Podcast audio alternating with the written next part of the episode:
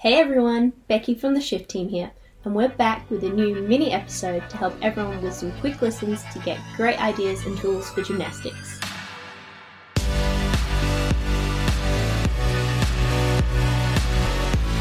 The unexpected truth behind concussions in gymnastics. In this week's mini podcast episode, Dave sits down with Dr. Emily Sweeney to discuss why youth concussions in all sports, but particularly in gymnastics, are a huge elephant in the room issue that we need to do a better job at addressing. Give people a, a, basic overview of like what a concussion is, and then I guess in, in my mind, like why it should be taken seriously. Because I still think largely in our culture, it's like, oh, you got your bell rung, like all of mm-hmm. sport culture, but it's all like, oh, you're fine, just a little head, like just shake it off, like give yourself a minute and keep going. Like I think people underestimate the traumatic nature of it. You know, so can you share some light on that? Yeah. So um, the definition of a concussion, it's basically it's a functional injury to your brain. So structurally, nothing is different. So if you did a CT or an MRI, that would look normal. Mm-hmm. There's no brain bleed. Um, there's no swelling in the brain, but the way your brain is functioning is different.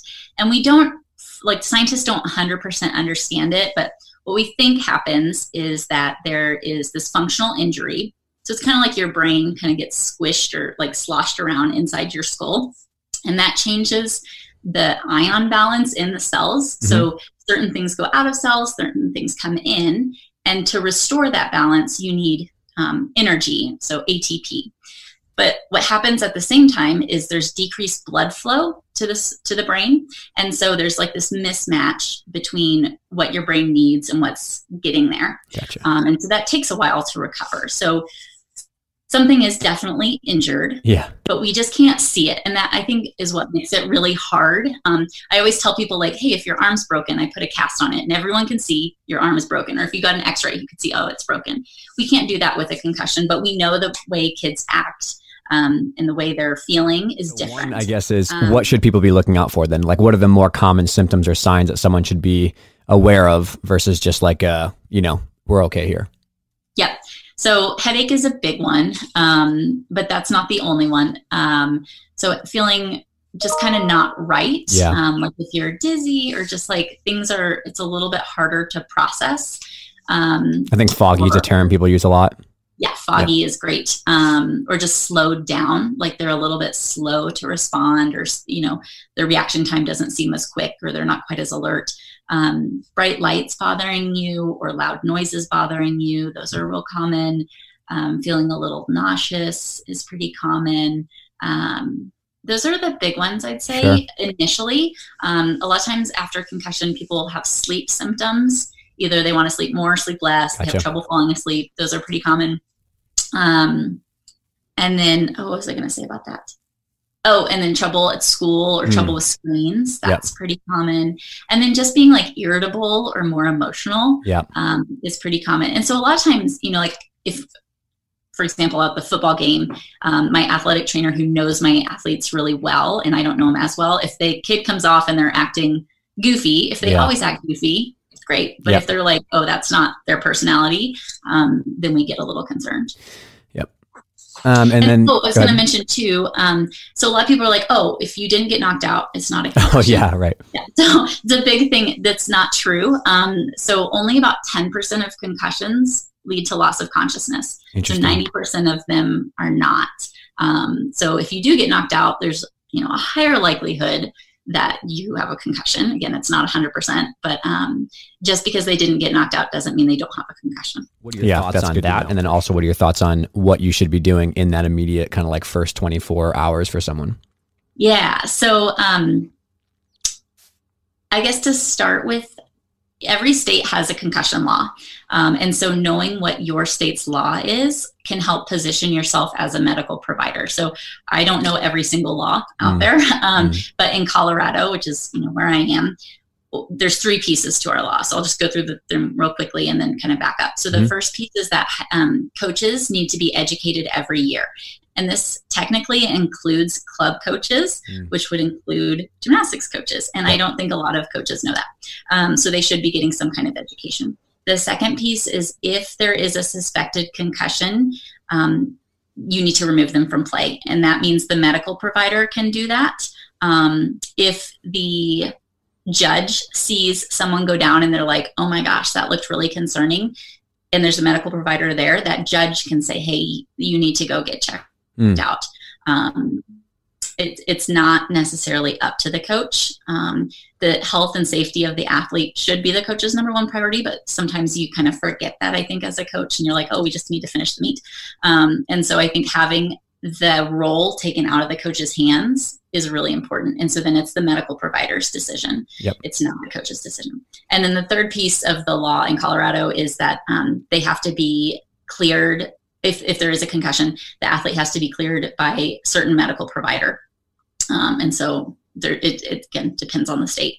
Um, so I think, you know, in that first situation of like, hey, someone goes down, someone is concerned, whether it's a parent, a coach, a judge, the medical team, then they need to get evaluated and you need to be on the safer side. So if yep. you are worried that they have a concussion, they need to be done um, because putting them back out there, especially in gymnastics where you're flipping and doing all kinds of um, skills where if your balance is just a smidge off, it yep. could be catastrophic. Yep. Um, you need to take them out keep them safe. Forward from there, so say someone does get a concussion, unfortunately, and they're maybe going through some of those symptoms, and you talked about kind of like uh, some things that can help speed it up a little bit. Can you share like what are some of those things that might accelerate the recovery of a rehab?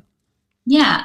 So um, first is not doing things. The rule of thumb: if things make you feel worse, yeah. stop doing it. Yeah. So that's always what I tell my athletes. It's like very common sense and simple, but I think there's so many nitty gritty things you can do that if you always just go back to the if it makes you feel worse, stop doing it. Yeah. It kind of makes it more simple. Um, so one thing we don't want them to do is totally lay in a dark room and do what we used to call cocoon therapy.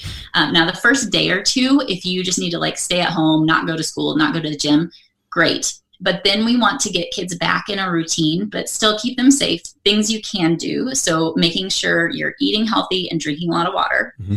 Um, limiting screens if they're bothering you. So, you know, if you normally play three hours of video games every day, maybe we don't do that. Yep. But if you want to watch a little TV for like 30 minutes and it doesn't make you feel bad, that's totally fine because we want kids to not feel like they're getting punished. Yeah. Um, and, you know, go hang out with your friends a little bit.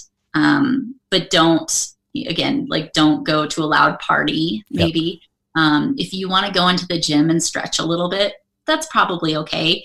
But if you're going to go into the gym and stretch and then you're like, well, I'll just do a little bit of tumble yeah. yeah. Then maybe we don't go to the gym. Yeah. Um, I totally get the like, like, oh, I'll just do a little bit. Um, so, classic, classic gymnast. Yes, exactly. Same thing with the gymnast at school. Um, so if you're a type A personality, high achieving person, which a lot of our gymnasts are, um, maybe you would just get a little bit of homework sent home to you, or you go to school for just two or three hours those first couple days and don't stress about it. It's mm. easier said than done, right? Yeah. So our, you know, AP class honors kid who just keeps pushing through classes um, and makes themselves feel worse, that's not helping them. So just kind of backing off and taking some time to yourself, letting your brain heal. Um, again, I use that analogy. If you broke your arm, we wouldn't let you do handstands, yeah. right? So if your brain is injured, we need to rest the brain. So limiting things that make it feel worse. Have that information. Um, um, and then thinking about like recoveries and stuff. So like, what are what are the timelines in the research about? Um, I remember you said like there's some progressions there for like how you return back. I'm, my gut instinct is you return back to school first, fully before gymnastics. Maybe they're in, in tandem together. But what are like the timelines to move maybe between different stages? Then what are some of those stages to talk about? Yeah. yeah. So so for gymnastics, um, you would start with that light aerobic activity still and then maybe a little more vigorous aerobic activity and some maybe easy conditioning. Then I would say step three would be um, more like your more difficult conditioning, maybe starting to go upside down, like doing handstands, cartwheels, walkovers, but on the floor. And again, making sure you're not getting worse with anything. Mm-hmm. And step four, maybe you're doing some run throughs on vault, some kips and casts on bars, um, maybe doing some skills on low beam. Um, again, pretty basic skills. Uh, and then floor starting to do some easy tumbling, maybe some tumble track to start. Um, but again, pretty basic. Next step, I would say, would be step five is um, timers on vault, um, starting more like giants on bars, clear hips. Again, it's going to depend on like what level you are. Sure, yeah. Yeah, um, or what your skill profile is. And then um, beam, maybe starting to get up a high beam and do some leaps and turns, but no tumbling, no series on beam, and then a little bit more difficult on floor. And then step six would probably be getting back to kind of a full practice. Yep. Maybe having your coach there spotting or just just being there in case something happens, and then a full practice then a competition. Gotcha. That's good to know. Um, and then And I then guess the, oh, Go I was going to sorry to interrupt. Go Um, I was going to say the timeline for that. So every step needs to take at least a day. gotcha. And so if you're a kid who does two a days, like you're an elite or level 10 or something, we don't want you to do step one in the morning and step two in the afternoon. Gotcha. You need to do like 24 hours in between. in football and stuff, stuff, they're more concerned about contact, probably right, and things of that nature. But I think uh, my gut assumption would be that in gymnastics, it's probably more about the combination of um, like jostling of your brain with harder impact skills and obviously upside down. But then also the thought process is that more challenging skills are more of a cognitive load, and maybe that's more demanding. Is that possibly what we're getting at here? Yeah, I think it's um yeah, you're having to focus a lot more. Whereas like if you're like, hey, I'm a level 10, I can do, you know, a back handspring on floor all day long and Sure. not have to use my brain. Um, whereas if I'm gonna get on beam and do layout, layout, step out, I really have to focus and think about it. And if my balance is a little bit off because of my concussion, Yeah, um, or you know, the bright lights are bugging me in the gym and I accidentally looked at the light in the middle of my series, gotcha. you know so it's it's a combo of like hey let's keep us safe and um, do the easier skills to start Mhm. um, as we and then progress as we're doing well Super interesting. This is also fascinating.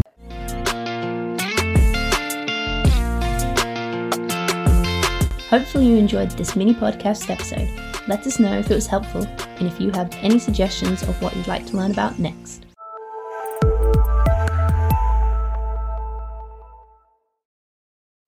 Hey everyone, thanks for listening to that episode. I hope that you really enjoyed it and got a lot of value out of it. I just want to let you know before we sign off here that a couple things we'd love you to do. So, one is please just make sure that you rate and review the podcast on iTunes or Spotify or Stitcher, wherever you're listening, because that really does help the episode grow quite a bit. And then, second, if you really enjoyed this episode, we would love if you left us a review as well and told us what you liked about it. You know, what information was useful, what things were not useful, would you like to know more about, what guests you want to have on in the future.